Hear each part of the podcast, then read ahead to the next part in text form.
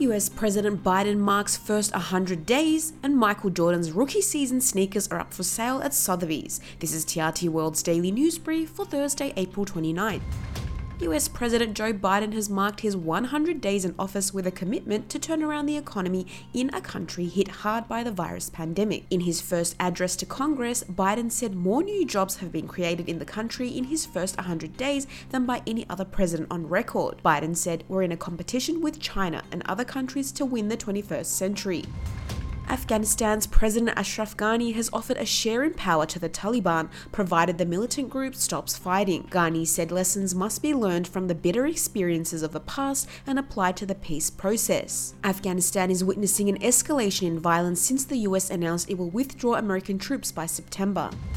US prosecutors have charged three white men in Georgia with federal hate crimes and attempted kidnapping in last year's killing of Ahmaud Arbery.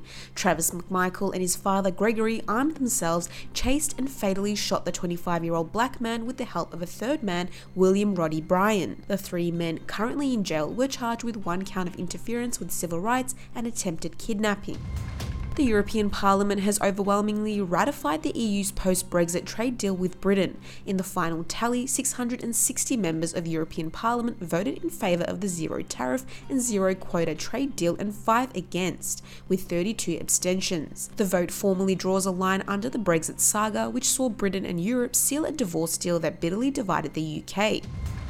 And finally, a pair of red sneakers worn by NBA legend Michael Jordan at the start of his Chicago Bulls career is expected to fetch over $100,000 at a Sotheby auction. Jordan's shoes are the star lot among 13 pairs from former NBA stars, including Kareem Abdul Jabbar, Patrick Ewing, Stephen Curry, and Scottie Pippen. Jordan played 13 seasons with the Bulls, winning six championships, and is currently the owner of the Charlotte Hornets.